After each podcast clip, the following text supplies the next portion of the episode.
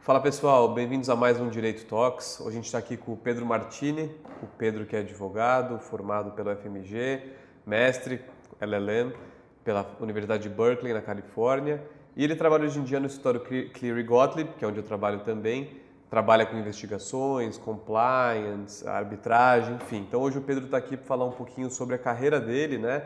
Como foi essa trajetória até chegar hoje no Cleary, até o LLM dele em Berkeley e falar um pouquinho dessa área que ele atua, né? Compliance, investigações, arbitragem, é muita coisa, mas ele vai tentar falar um pouquinho para a gente. Então, Pedro, muito obrigado pela presença. Espero que você goste do papo e espero que quem estiver assistindo a gente goste também de entender um pouquinho mais sobre essa área. Com certeza. Obrigado, Felipe. Obrigado pelo convite. Então, vamos lá. Para começar, por que, que você escolheu direito? É uma pergunta que a gente faz para todo mundo, porque acho que o padrão das respostas, a gente sempre pensou, puta, porque eu sou bom em português, história, então vou fazer direito. Mas a gente está vendo que muda muito da pessoa, né, das circunstâncias de vida, estrutura familiar, apoio. Enfim, por que, que você escolheu direito com 17 anos? É, essa é uma pergunta complicada, ainda mais depois de tanto tempo, né? Acho que a gente não lembra, não lembra tanto, mas é, você me avisou que eu ia me perguntar um pouco disso.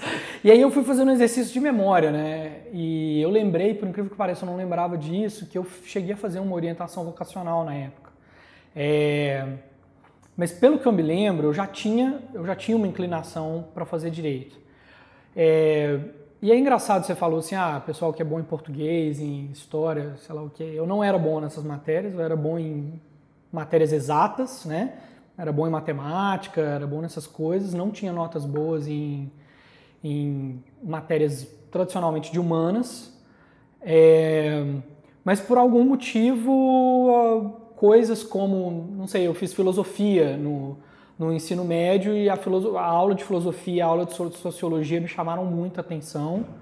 É, assim, parece um pouco clichê, mas eu lembro que eu discutia muito naquela época, assim, né, com 16 anos, eu discutia muito política com, com meus colegas e o direito me pareceu um caminho um pouco mais natural, considerando para onde que eu estava enfim, o que, eu estava gostando de fazer na época, seja as discussões na aula de filosofia, na aula de sociologia, seja discussões no, no horário do no intervalo. É, mas para ter certeza eu cheguei a fazer uma orientação vocacional. Foi um processo interessante, assim. Eu lembro que na época foi um, um, conhecido do meu pai e, e a gente foi fazer esse trabalho e ele fez um trabalho de ele ele sinalizou como se fosse algo como se fosse um casamento. Então você tem que você tem um universo gigante de é, pessoas com quem você gostaria de estar e aí você vai reduzindo até que você chega à, à sua candidata, ao seu candidato é, ideal. E ao longo do processo a gente foi vendo é, descrições da profissão. Eu tentei visitar pessoas que trabalhavam com aquilo, conversar para entender como que era o dia a dia e, e acabei fazendo a opção final para que confirmou o direito. Pô, legal. É. E, bom, então você escolheu o direito, né? E você fez o FMG, né, lá em Minas Gerais.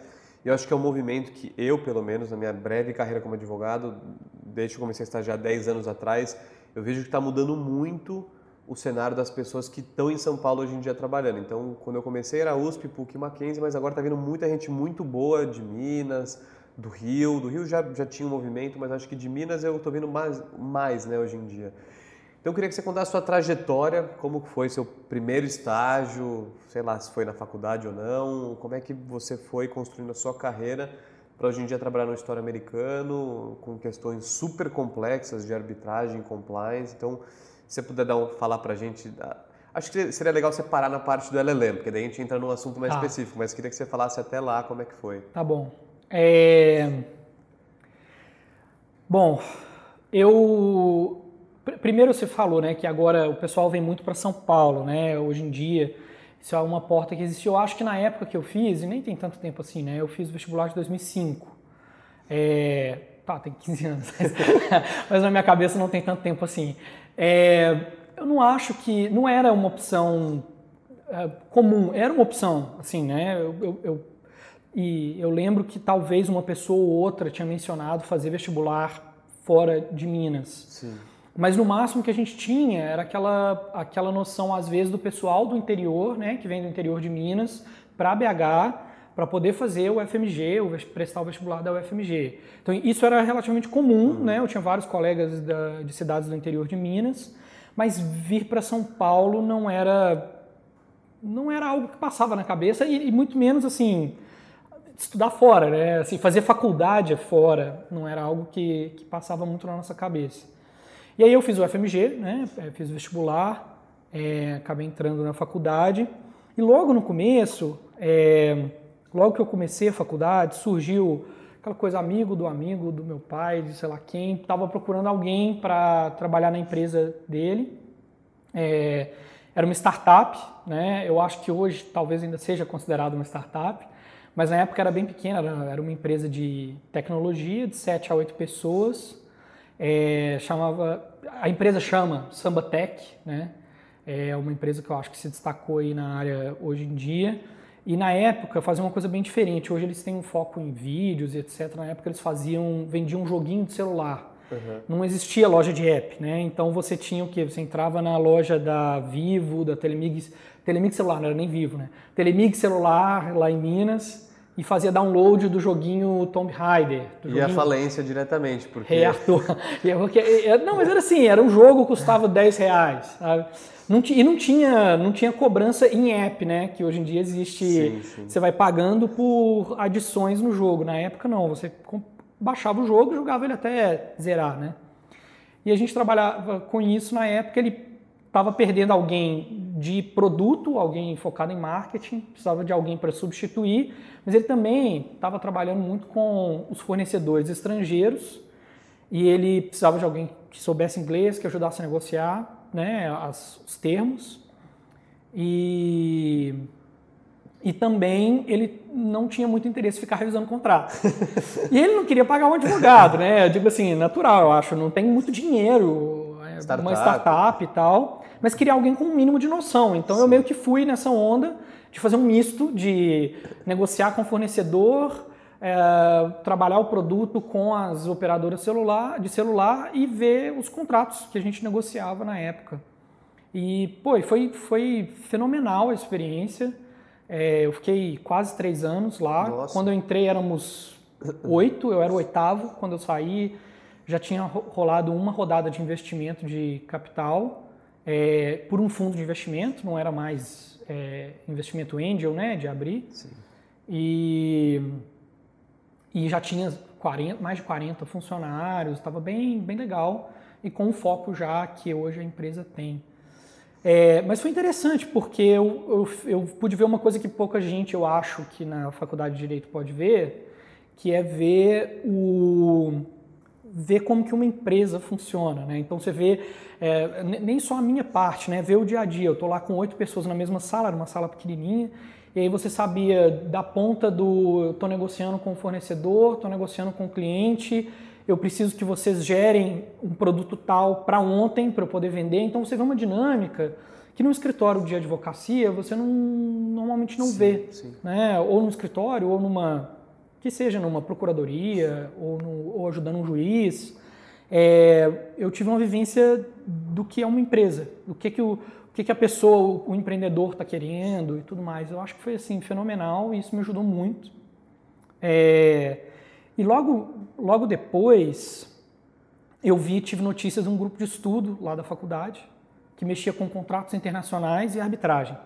Não tinha a menor ideia do que era arbitragem na época.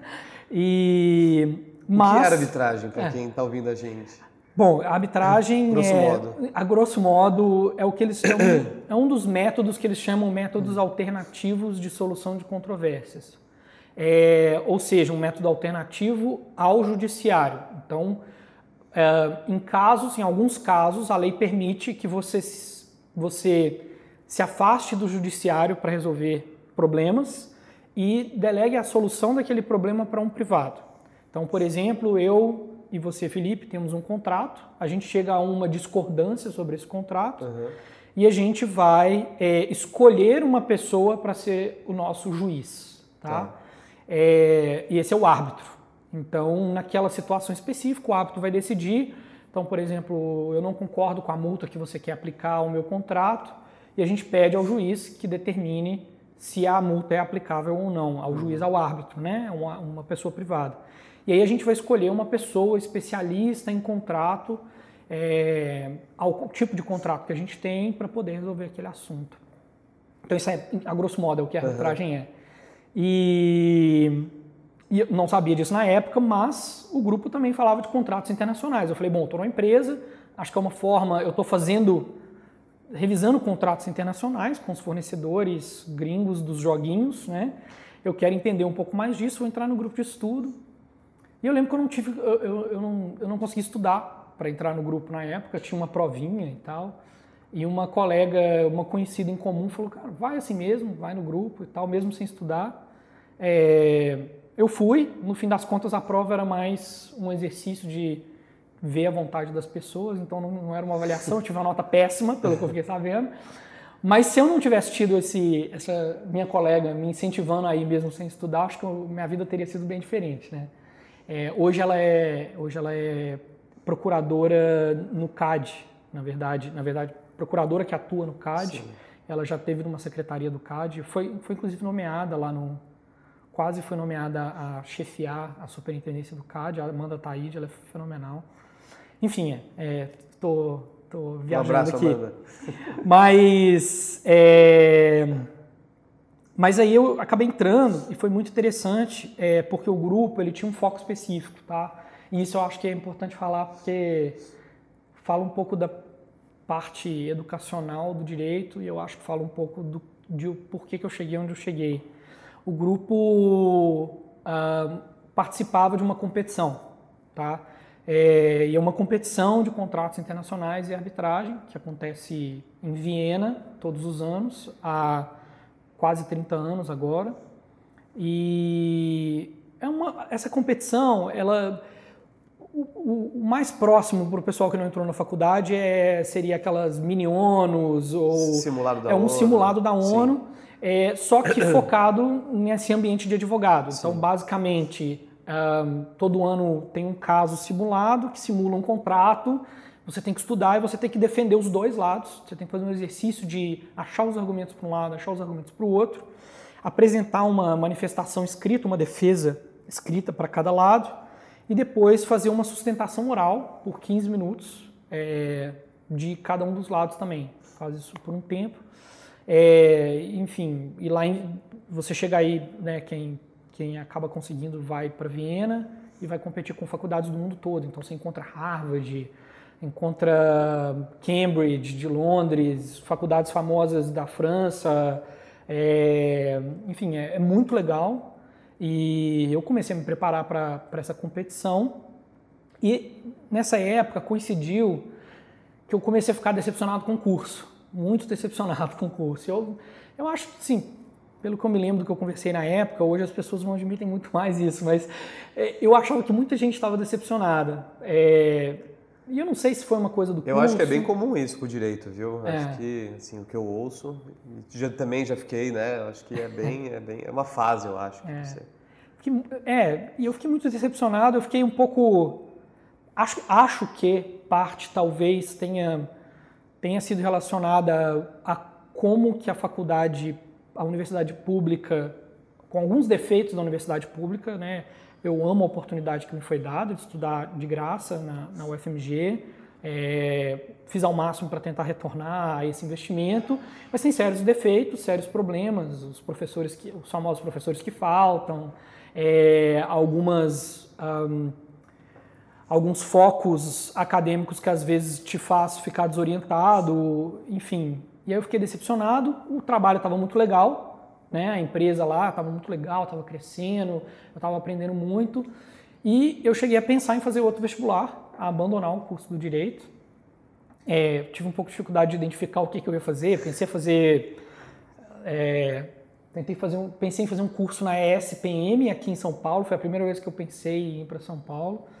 É, pensei nisso, mas aí eu entrei no grupo de estudo e eventualmente comecei a me preparar para a competição. E quando eu me preparei para essa competição, aí eu vi aquilo tudo que eu estava aprendendo no grupo de estudo, aprendendo na faculdade, na prática. Uhum. E na hora que eu vi aquilo na prática, eu falei, opa, peraí, peraí. Isso aqui, se isso aqui for mais ou menos, não garantido, não todo dia, mas se for mais ou menos isso, com o que, que eu vou trabalhar depois, dá para eu ficar, dá para eu aguentar é, o tranco. E, e, aí eu decidi continuar na, na, faculdade. Fui na competição, a competição foi fenomenal. Fui uma segunda vez na competição depois, um segundo ano. Você pode fazer algo, desde que você não, não chegue a um determinado, uma determinada colocação e desde que você não se forme, você pode continuar competindo. Então eu fui duas vezes como competidor. É, a segunda vez eu percebi que eu tinha aprendido muito, estava me estava falando melhor, estava escrevendo muito melhor, uhum. eu entendia as questões jurídicas de forma mais adequada. E e aí para mim foi uma experiência fenomenal e eu me confirmei como alguém que queria ficar no direito a partir daquele momento. É, e comecei a me interessar por arbitragem e tudo mais na época eu fiz um intercâmbio, logo depois eu fiz um intercâmbio pela UFMG para a Itália. E eu fui para Bolonha, Universidade de Bolonha, e eu ainda estava um pouco perdido assim, eu sabia que a arbitragem me interessava, sabia que contratos me interessavam, eu tinha as questões digitais lá do, da empresa. Aí eu fiz um curso na Alemanha uh, por um mês, eu aproveitei, eu falei o seguinte, eu vou para a Itália, já pagou a passagem? É, consegui uma bolsa pelo Ministério da pelo Ministério da Educação, eu não lembro se era o Ministério das Relações Exteriores, Ministério das Relações Exteriores da Itália, para financiar é, estudantes que estavam indo estudar na Itália, eu consegui essa bolsa. É, e aí eu falei assim, cara, eu quero fazer tudo que eu conseguir fazer enquanto eu estiver fora do Brasil. Uhum. É, então eu fui, fiz esse curso na Alemanha por um mês, um curso focado em IT Law, né, Direito da Tecnologia da Informação. Percebi que, embora eu gostasse da empresa, eu não gostei de Direito de Tecnologia da Informação na época. Aí eu fui para Bolonha, estudei bastante, aproveitei também, é um ambiente muito legal de conhecer gente e tal. E por causa da competição, eu tive contato com uma profissional de arbitragem que trabalhava em Milão. E e por um contato, por uma, uma advogada que a gente conhecia em comum, é, eu conversei com ela, conversei com essa italiana e tudo mais, e consegui um estágio em Milão, logo depois do meu período em Bolonha, antes de eu voltar para o Brasil. Então, eu estagiei por três meses. E esse estágio foi na Câmara de Arbitragem de Milão. A Câmara de Arbitragem, só para explicar bem breve, é uma instituição que ajuda a administrar os procedimentos. É como se fosse a vara a vara do juiz, né, o, o, o fórum, é, é, a Câmara, ela vai ajudar o árbitro a administrar um procedimento, as partes a administrar um procedimento. E foi muito legal, porque até então eu estava focado mais em contratos, eu tinha interesse na arbitragem, mas eu não entendia tanto. Uhum. Esse estágio me dava muito tempo para aprender, eles incentivavam muito, tinha uma biblioteca legal e tal. Então eu li, eu li assim, eu acho que uns dois livros inteiros de arbitragem, da primeira página até a última, tinha, sei lá, 700 páginas cada um. Fiquei lendo, todo dia eu li um pouquinho, olhava os procedimentos, tentava processar as coisas, foi uma experiência também fenomenal. E, e aí eu confirmei mais ainda o meu interesse, gostei daquilo ali, voltei para o Brasil e consegui meu primeiro estágio uh, na época já com arbitragem, que não era uma coisa muito comum, tá?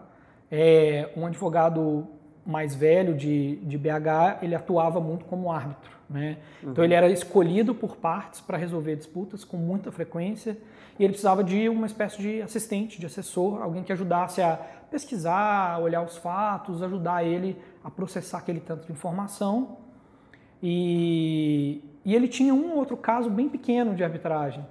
E, ele, e, e, ele, e os advogados que ajudavam ele na época Uh, o advogado que ajudava com a arbitragem estava saindo e os outros não entendiam muito, então eu acabei tendo uma oportunidade legal de aprender, quase como um advogado, a atuar em arbitragem e, e etc.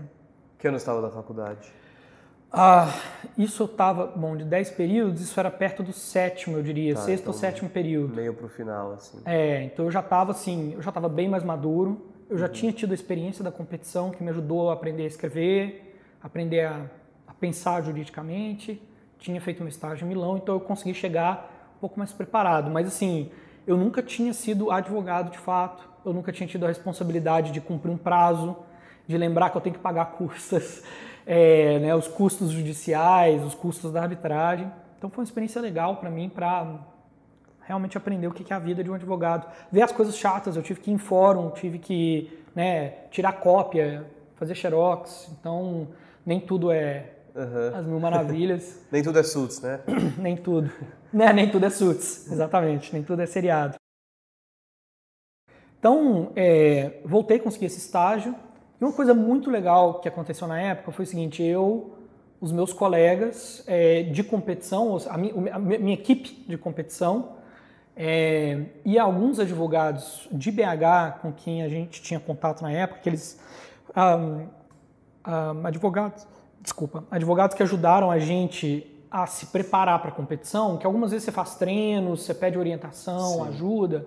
É, eu e esses, eu, meus colegas de, de, equipe e esses advogados, que na época eram jovens advogados, é, promissores, mais jovens advogados, é, a gente conversou bastante e chegou à conclusão de que dava para fazer algo como aquela competição aqui no Brasil.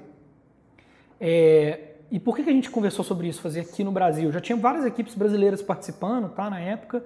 Quando eu participei eram três, hoje eu acho que são mais de 30 equipes brasileiras Nossa. do Brasil todo indo para Viena, tá? Bastante. É, esse ano não em Viena, né? Online. Online.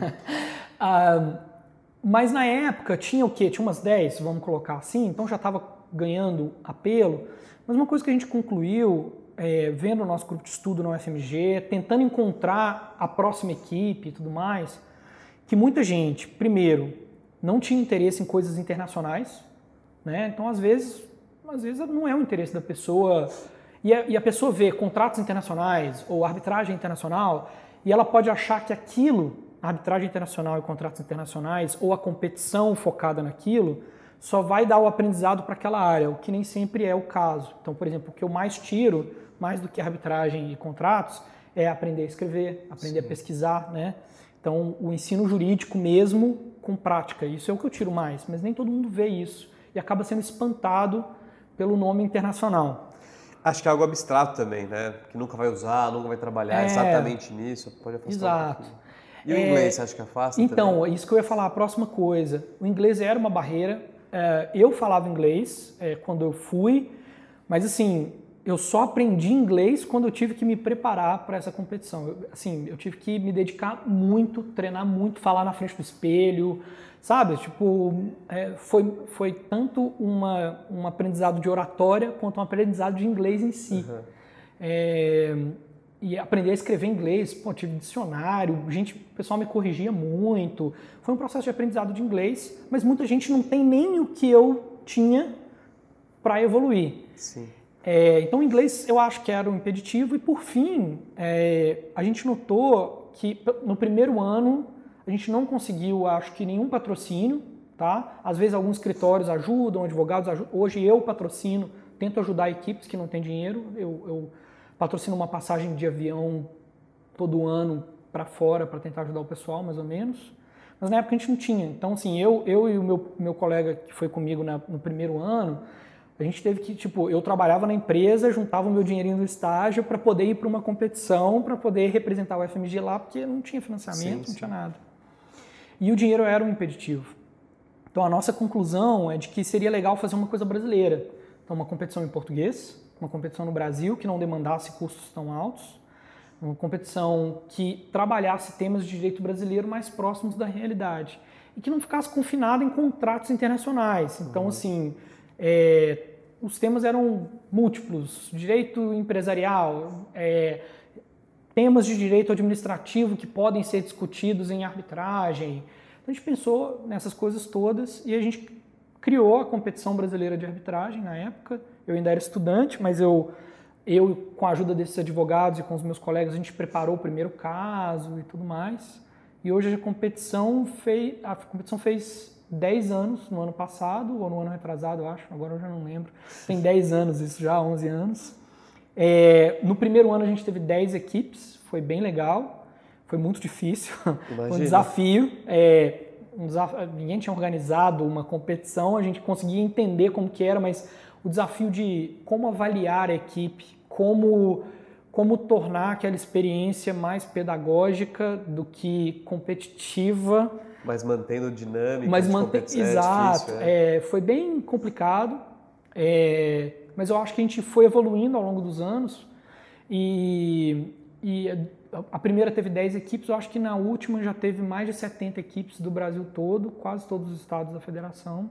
Que demais. Então, cara, assim, é uma coisa que eu acho fenomenal que para mim eu até gosto de continuar ajudando então às vezes eu ajudo a redigir o caso com, com casos que eu trabalho na prática a gente tenta fazer casos então é bem legal não demais até para trazer um pouco para a realidade do, da ONG né do projeto a gente faz a mesma coisa com várias aspas que é a, que é a Olimpíada Constitucional ah, né é verdade e é o grande desafio você fazer algo pedagógico que ensine a Constituição mas ao mesmo tempo fazer algo divertido algo competitivo hum porque a competição estimula o aprendizado. Você falou, treinar no banho, na frente do espelho, só assim para você realmente aprender. Mas é, é. é, acho que é um aprendizado você criar uma, uma competição dessas, né? É. Ari, uma coisa muito legal é que nessas competições quem avalia são profissionais da área, né? Sim. Então, muita gente, você acaba conhecendo o profissional uh, que está te avaliando. É, e vamos supor, até nos níveis, vamos, supor, vamos colocar nas classificatórias, quando está todo mundo no jogo, não são, os, não são os profissionais mais famosos da área, mas são profissionais atuantes. Muita gente oferece estágio para os estudantes.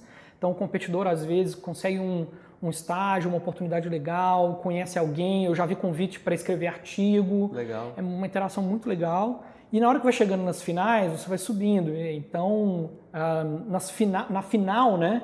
Se você chega lá, normalmente você é julgado pelos grandes nomes da área no Brasil. Então, assim, é uma experiência muito legal. É, enfim, foi, é, foi para mim foi um, um, vamos colocar um estágio final do aprendizado é, em que eu já estava pensando em fazer o outro, né? Eu participei da competição como competidor primeiro.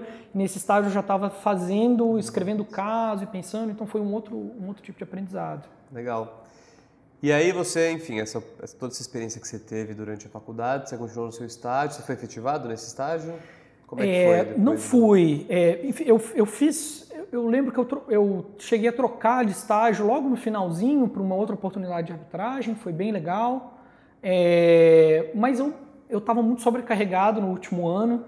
É, poxa, eu tive o AB, o fim da faculdade, a competição. competição. É, eu, eu, eu e outros colegas fundamos uma associação na época. Eu, enfim, muita coisa. Eu preferi sair e aí eu não, eu me formei sem emprego. É uma coisa que eu não imaginava que ia acontecer comigo. Não, e é legal você falar, né? Que é. às vezes está tudo bem acontecer isso, né? Porque é. agora, se você não está efetivado no quinto ano, com a maioria do pessoal aqui, você já acabou sua vida, né? Praticamente. Mas e aí? É, olha, eu vou, eu, vou, eu vou, devagar mais um pouquinho, mas vai ser legal, eu acho. Vamos lá. É, e eu me formei, eu não tive, eu estava sem emprego, mas aí eu me formei, concluí tudo. Foi o ano de 2011, encerrei tudo, encerrei tudo. É, não, mas aí eu cheguei num ponto que eu encerrei tudo 100%. Então, tipo, eu quase, eu só tinha as continuidades dos projetos. Então, continuar tá. um pouco na competição, continuar um pouco, no, mas eu não tinha um emprego, não tinha uma perspectiva muito clara. Eu precisei dar uma respirada. É, e aí eu fui num evento de arbitragem lá em BH. Ah, eu estava procurando, desculpa, né, a memória vem vindo. Imagina. Eu estava procurando emprego fora. Eu estava tentando tá. oportunidades de estágio fora do Brasil eu me candidatei para uma vaga numa instituição de arbitragem do Banco Mundial. É, foi a primeira vaga de estágio que eles abriram, me candidatei. Eu cheguei aí a ser pré-selecionado num grupo menor e eu fiquei esperando aquilo, né, naquela ansiedade e tudo mais. É, no fim não rolou, foi, foi bem difícil para mim, né? Foi um, ah, assim, ah, você, você quando você recebe seus primeiros nãos, você vai, vai sentindo um Dói pouco mais, a né? realidade, né? né? E e eu, eu acho que eu fui feliz de não ter recebido não até aquela, poucos nãos até aquele momento. É, eu participei de um outro processo seletivo para trabalhar numa instituição de arbitragem em Nova York. Também fui na fase final, entrevistei com o vice-presidente e tudo mais. Aí no último minuto não rolou. É, perdi o prazo de candidatura de mestrado. Foi uma confusão, assim. Acho que foi um sinal para mim de que eu não estava conseguindo ainda, não estava na minha hora de fazer aquelas coisas.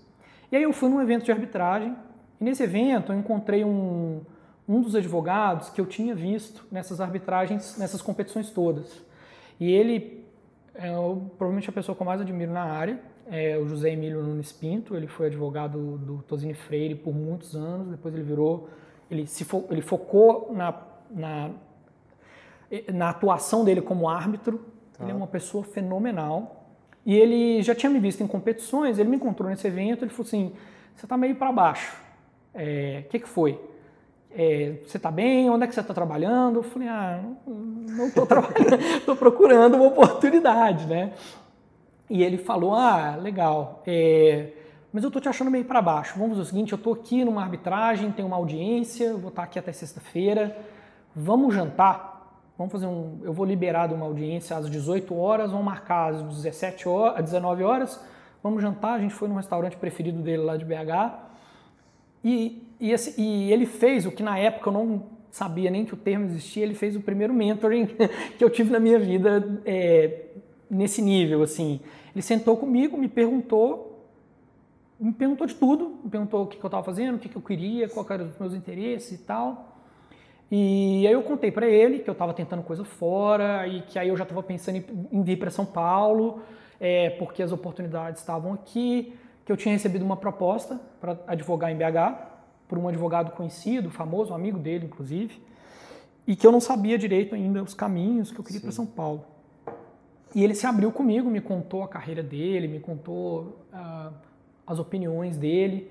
É, e aí ele falou comigo, olha, é, eu lembro direitinho disso. Ele falou: acho que você não devia ir para São Paulo agora, acho que você devia aceitar a proposta do, do meu amigo aqui, é, ou, ou de outra pessoa, porque eu acho que você tem que aprender a ser um advogado.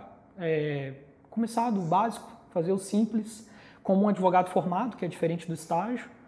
E, e depois que você estiver mais maduro, você ir para São Paulo ou você ir para fora e aí eu vou adorar te ajudar, se você precisar. Uhum. Eu acho que você não vai precisar da minha ajuda, se você precisar, é, eu vou te ajudar. É, então acho que você devia fazer isso. A gente conversou muito tal. É, as palavras dele me marcaram muito na época, eu lembro disso, que, que eu, era uma coisa que eu não tinha pensado, essa questão do amadurecer e tal. E e aí eu fiquei muito feliz, fiquei muito contente, agradeci ele na época e eu lembro, cara, assim, é uma, por isso que eu admiro ele, né? Eu falei para ele, poxa, como é que eu te agradeço? Deixa pelo menos pagar o jantar. Ele não deixou eu pagar o jantar, o restaurante carésimo lá em BH. Que bom, eu não né? tinha dinheiro. que sorte. É, e, e aí ele, ele, eu falei assim, como que eu te agradeço? Ele falou, olha, daqui a vários anos quando você encontrar um Pedro que estiver triste, cabisbaixo no evento é, de direito ou em outro lugar, chama ele para conversar e ajuda ele. Se você fizer isso, você está me, você tá me compensando.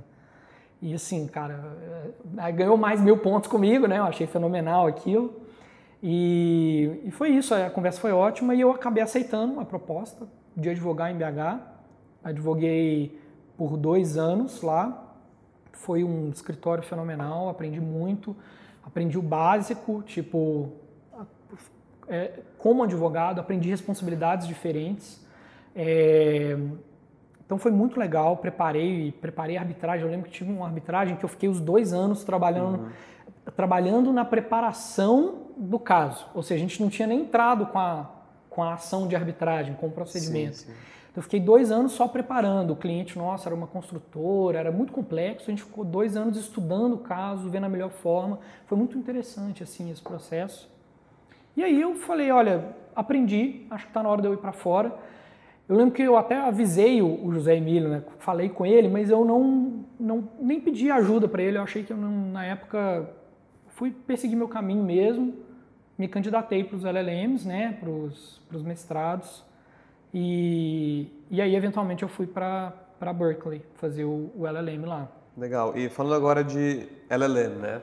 E acho que Puta, eu acho que 10 anos atrás eu nem sabia que existia. Entrei na faculdade, comecei a ver a galera que era sócio em escritório, tinha feito LLM não sei aonde, não sei o que lá. Comecei a me interessar, mas legal explicar para o pessoal o que, que é um LLM, né? Então, se você quiser explicar, mas eu vou introduzir, mas LLM é um mestrado tem gente que fala que é um mestrado profissional, porque não tem uma tese no final e porque você não consegue validar aqui no Brasil, então é importante falar isso também. Mas é um mestrado que você faz numa faculdade, qualquer lugar do mundo, né? Tem LLM hoje em dia, mas principalmente Estados Unidos e, e, e Europa. E é um mestrado que você faz uma imersão, a galera gosta dessa palavra hoje em dia, no direito americano, assim, né? Você tem aulas com profissionais, desculpa, com estudantes americanos na grade horária deles, né? Que você tem uma aula só para você, você está ali no meio, né? Então eu queria que você contasse um pouquinho como é que foi e se você puder ajudar o pessoal que está ouvindo, como é que você fez para aplicar? O que, que, você precisou fazer, assim, em termos gerais, de novo? Tá. É... Bom, vamos primeiro né, explicando do Sim. LLM, né? Igual você falou, ele é um mestrado fora. É, e muita gente chama de mestrado profissional. Exato. É, pessoalmente, na minha opinião pessoal, eu acho que isso é uma distinção boba, tá? Boba assim, é uma, uma distinção desnecessária. Não vou desmerecer quem tem essa opinião, né? Estou falando no sentido só de que eu acho desnecessária. E por que, que eu acho isso? Porque LLM é simplesmente como que os americanos chamam o programa de mestrado deles. LLM sim. é uma abreviação de Master of Laws, assim como LLB, né, LLB é uma abreviação de Bachelor of Laws, que é igual ao nosso bacharelado, que é igual à nossa graduação. Então, assim, para começo de conversa, LLM é simplesmente uma tradução de, de mestrado. mestrado. lá fora, exato. Exato. É, esse é o meu primeiro ponto. Meu segundo ponto é que o, o, o, o tipo de mestrado é diferente e ele pode parecer profissional é, simplesmente porque o sistema americano é diferente do nosso sistema. Então ele não é diferente porque é focado no profissional. É, aliás, eu acho que isso é uma, é uma uma ilusão, assim, uma falácia, porque não é, não é tão profissional quanto as pessoas é falam. É zero profissional, é. porque não é que... É, você vai, assiste aulas, aliás, assim, né, sendo muito sincero, eu, eu não consigo ver alguém fazendo o programa tradicional de LLM e trabalhando ao mesmo tempo. É, não dá, é incompatível. E nem pode, né? Nos Estados Unidos é proibido. É uma de dedicação integral. É, enquanto aqui no nosso programa de mestrado, você consegue conciliar em certa medida esse processo. Ele até dura dois anos, né? Enquanto lá dura um ano de dedicação integral, aqui é dois anos de dedicação parcial. E o, o que eu acho que a diferença que o nosso sistema não tem é a flexibilidade de escolher o que, que você. qual que é o seu foco. Você não vai se dedicar no seu LLM exclusivamente a uma fundamentação doutrinária é, filosófica ou, a, ou metodológica. Você pode fazer isso e você pode fazer outras coisas. Sim. Então você pode fazer um LLM focado em business, em empresarial, em arbitragem. valores imobiliários, pode fazer em arbitragem. Eu optei por um LLM acadêmico. Então o que, que eu fiz? Um programa de Berkeley em que eu um, podia fazer uma tese ao final, uma dissertação é, gastou vários créditos meus que eu poderia ter gastado em aulas profissionais. É, e eu optei também por me dedicar ao estudo de direito internacional mais clássico, público, né, envolvendo estados, diferente daquilo que a gente estava falando de contratos Sim. internacionais. Eu queria entender um pouco mais disso. E aí, como que eu me candidatei? Né? Foi a sua pergunta. É, o processo de candidatura, é, ele me envolveu dois pontos, eu acho. Primeiro ponto é um que eu falo com muita gente. Muita gente me, me procura, a gente está querendo ir para o LLM para saber e etc. E fala, ah, muita gente fala que não vale a pena porque é muito caro, muita gente fala que é, só vale a pena se conseguir bolsa ou só vale a pena se conseguir um emprego bom no final. E o que eu falo para o pessoal é o seguinte, é, você tem que descobrir onde que você quer chegar, qual que é o seu objetivo.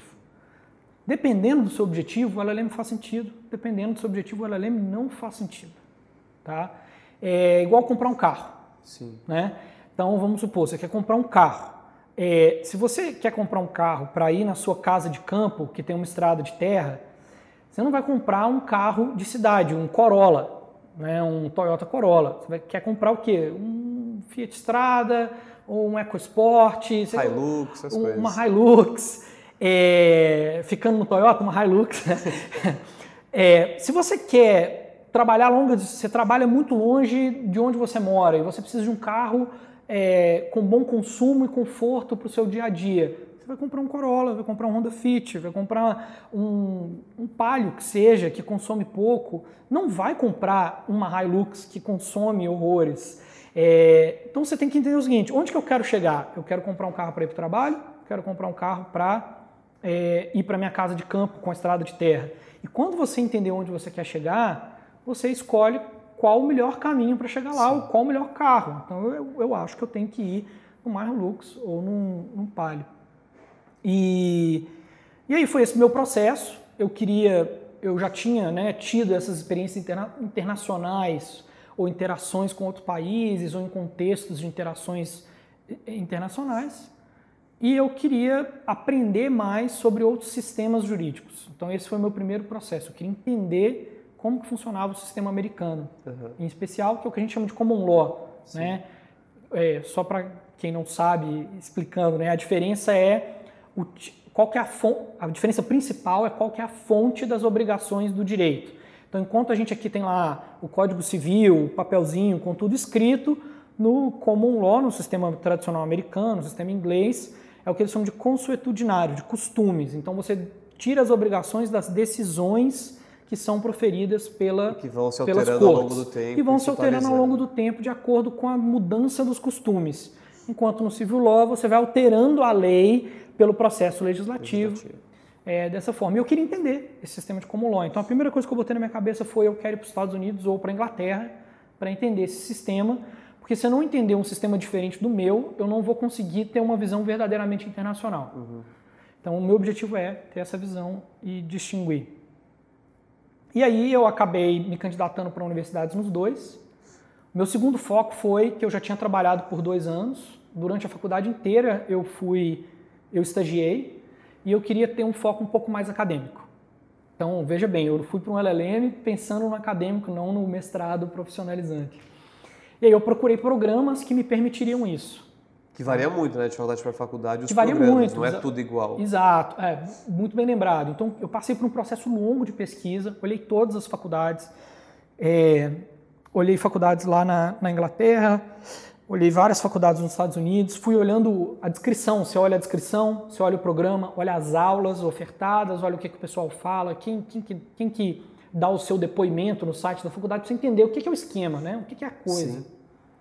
Eu fui delimitando, aí eu me candidatei para umas três universidades, quatro universidades nos Estados Unidos, me candidatei para umas duas na Inglaterra e por segurança me candidatei para outras, é, outros programas menos conhecidos, um pouco mais baratos, mais barato, é, um na Áustria e um na Suíça.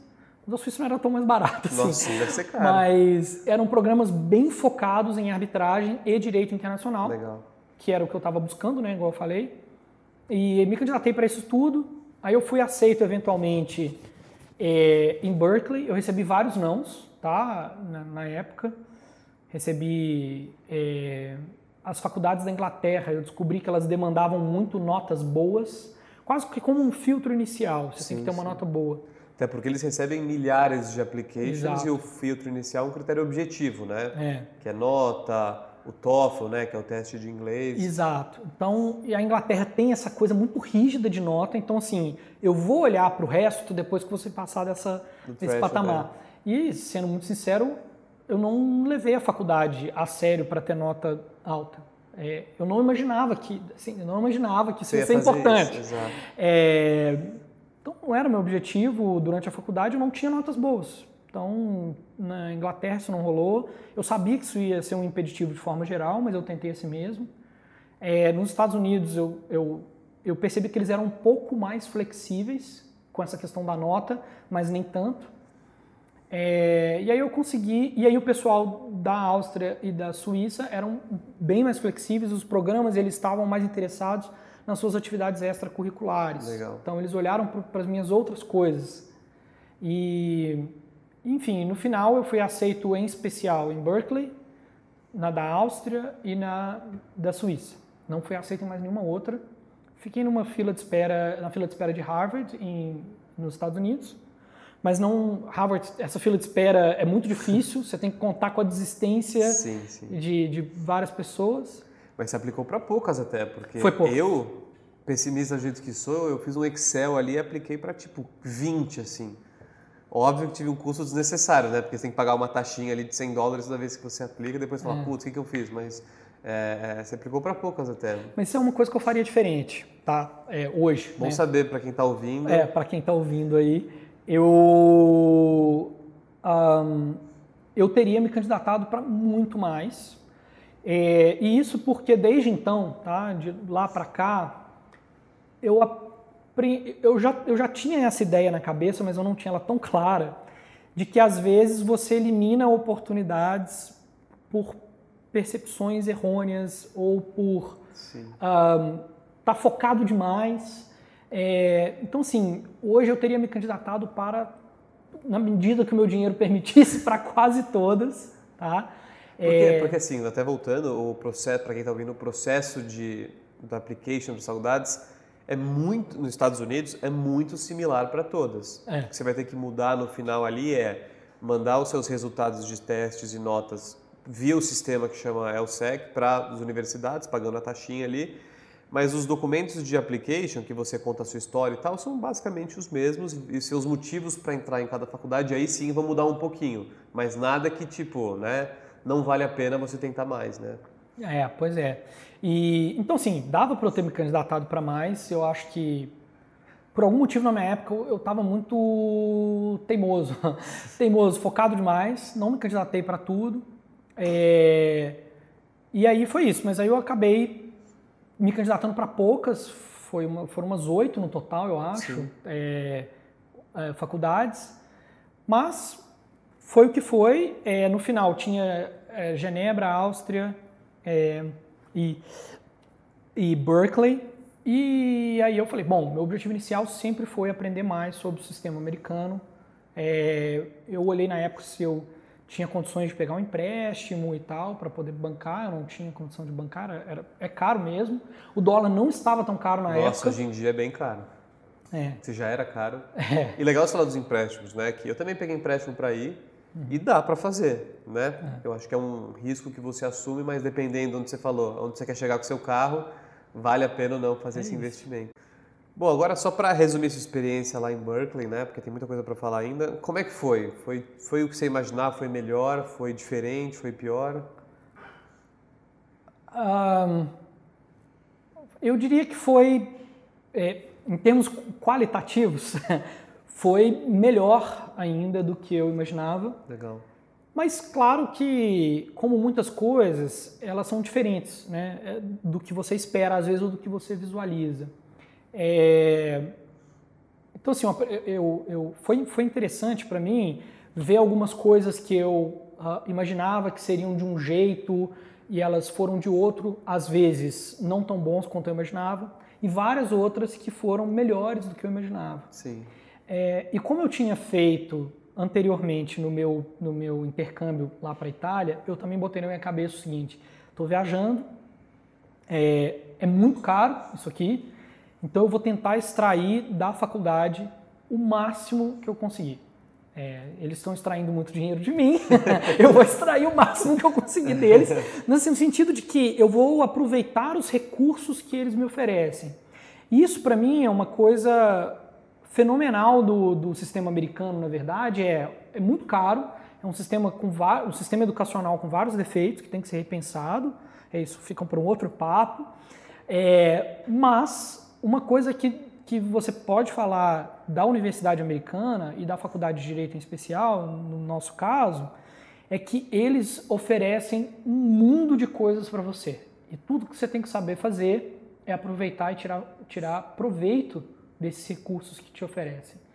Então, assim, eu vi que muitos colegas estavam lá por um, um outro clima, né? Férias. Férias. Um, uns Sabático. colegas europeus que trabalharam muito, juntaram dinheiro e estavam lá para aproveitar a Califórnia, né? Uhum. Aquela coisa. Outros não, outros estavam lá realmente para aprender. É, e a nossa turma era muito variada, né? Então tinha desde recém-formado na Inglaterra. Quantas pessoas com... tinham? Éramos 180. Nossa, bastante. É. Desde gente formada com 24, 23 anos de idade, muito novinhos, é, até um juiz coreano, um, um, assessor da Suprema Corte Indiana, é, enfim, variedade muito grande. É, então é muito legal você ver os objetivos diferentes, né? A Hilux. O... e aí o que eu fiz foi aproveitar ao máximo. Então, assim, eu me inscrevi em tudo que me interessava. Me inscrevi para participar da revista de Berkeley de Direito Internacional. É, me inscrevi, me candidatei para ser presidente de, de, turma, fui presidente de turma. É, me fiz a minha, minha dissertação, eu tentei pegar um diploma com especialização em Direito Internacional. Sim. É, porque o diploma, só para quem não sabe, né, o diploma de LLM, na maioria das vezes, é um diploma genérico, você, tira um, você vira mestre em Direito, né? É, mas em alguns lugares você consegue ter um diploma especializado e eu peguei em Direito Internacional. Enfim, fui em um monte de palestra que eles ofereciam. É, é, ah, a gente criou uma associação de arbitragem de Berkeley na época. Na verdade, foi um grupo de estudo em que nós identificamos quem gostava de arbitragem e direito internacional e a gente sentava semanalmente ou a cada duas semanas para discutir é, e muitas das vezes o pessoal compartilhava a sua, a sua dissertação ou a sua tese. A gente te, contou com uma pesquisadora que estava lá também. Foi muito legal. Foi, legal. Uma, foi uma, um período legal. Cansei muito, foi cansativo, não foi tranquilo. Eu estou cansado de ouvir já, porque você fez muita coisa. Foi... Você dormia lá? Ou... Eu, eu dormia pouco. foi muito cansativo, mas valeu a pena. Sim, sim. É, e ao final né, do, do programa, perto do final, ou no meio, na verdade, a gente participa de uma feira de emprego, né? E, e aí eu fui participar dessa feira de emprego e foi onde eu cheguei onde eu cheguei hoje no Clear, né, no escritório. É, a feira, a feira é muito interessante. Ela é um processo de matching, né, de, de, de é, de encontrar os, os, Dar like. É, quase um Tinder, né? é, basicamente é o seguinte: você identifica, você olha, primeiro você coloca o seu perfil, você coloca lá, ah, eu falo inglês, eu falo italiano, é, eu tenho eu tenho OAB no Brasil, ou eu tenho é, o, a inscrição na ordem da França, sim, né? O que seja. Você coloca tudo lá. Aí o sistema te coloca os escritórios que estão procurando pessoas com aquele perfil. Tá? É, aí ele coloca os escritórios, você seleciona os que te interessam. Aí os que, te, os que te interessam, que você selecionou, te falam se eles querem te entrevistar ou não. Então é um processo bem interativo, né, de vai e vem até chegar nas entrevistas. E aí depois tem um round de entrevistas inicial e os lugares que gostaram dos candidatos vão seguindo em frente com o processo de seleção. E aí aqui, né, aqui eu aprendi a minha lição das candidaturas do LLM, porque aí eu falei assim, Você aplicou para tudo, vou me candidatar para o máximo. E, e, o engraçado é que eu falei assim, ok, não vou me candidatar para tudo. Tem lá uma vaga de mercado de capitais. Você trabalha com mercado de capitais. Uhum. Eu não trabalho, não me, não me interessa muito. E nunca nem trabalhou, porque eles têm que ver se tem experiência. É, exato. Então, assim, se a vaga era claramente sobre isso, eu não ia me candidatar. Mas aí eu fui me candidatando para as vagas mais próximas da minha, e eu lembro que a do Cleary apareceu e ela só falava assim, prática brasileira. E todo mundo me falava que eu ia fazer mercado de capitais, se eu, fizer, se eu, se eu fosse para o Cleary. Porque todo mundo faz quando vai para lá e tudo mais. Só que alguma coisa me falou assim, cara, não está falando mercado de capitais aqui, eu vou ver de qual é. Vou me candidatar. E aí eu fui para a entrevista, Conversei lá na época com o sócio do escritório de São Paulo, né, que hoje é meu chefe, sócio do escritório. Conversei com ele. É, eu lembro que, que a gente conversou sobre várias coisas e ele até se assustou porque o meu perfil era um perfil de disputas, de arbitragem, e ele não estava acostumado a ver candidatos daquela, daquele perfil. E o que eu não sabia na época é que ele estava procurando alguém com aquele perfil, porque o escritório estava recebendo vários casos de disputas.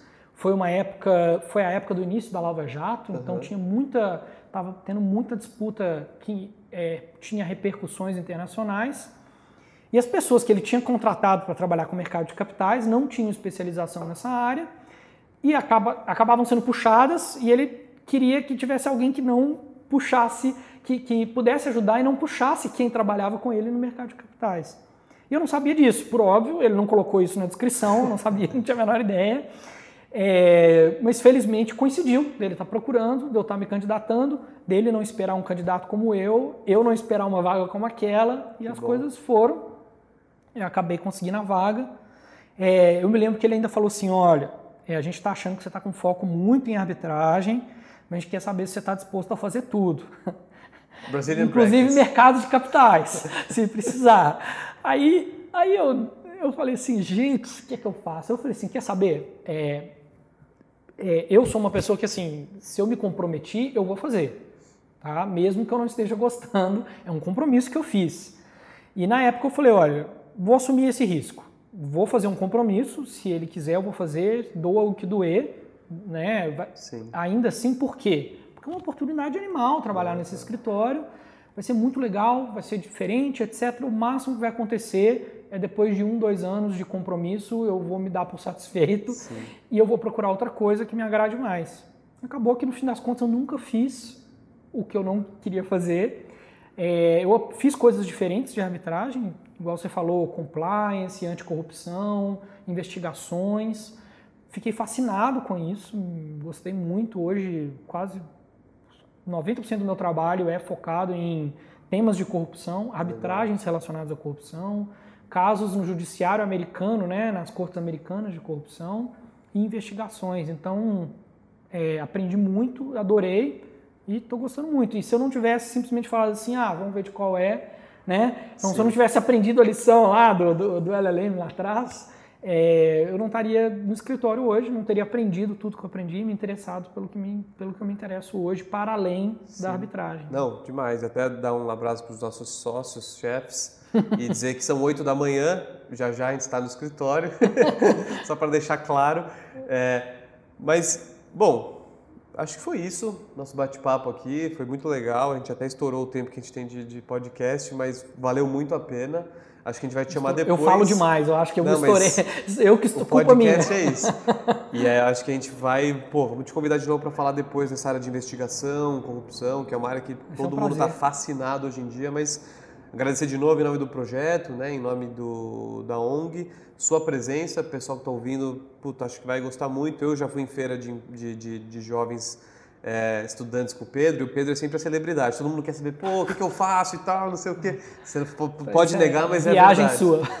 É, então o pessoal acho que vai gostar muito. Então é isso, Pedro. Obrigado, Legal. espero que você tenha gostado. Obrigado, um e portas sempre abertas aqui. Ah, com certeza. Foi um prazer e eu espero continuar ajudando aqui, no máximo que der. Obrigado. Valeu, pessoal. Até a próxima.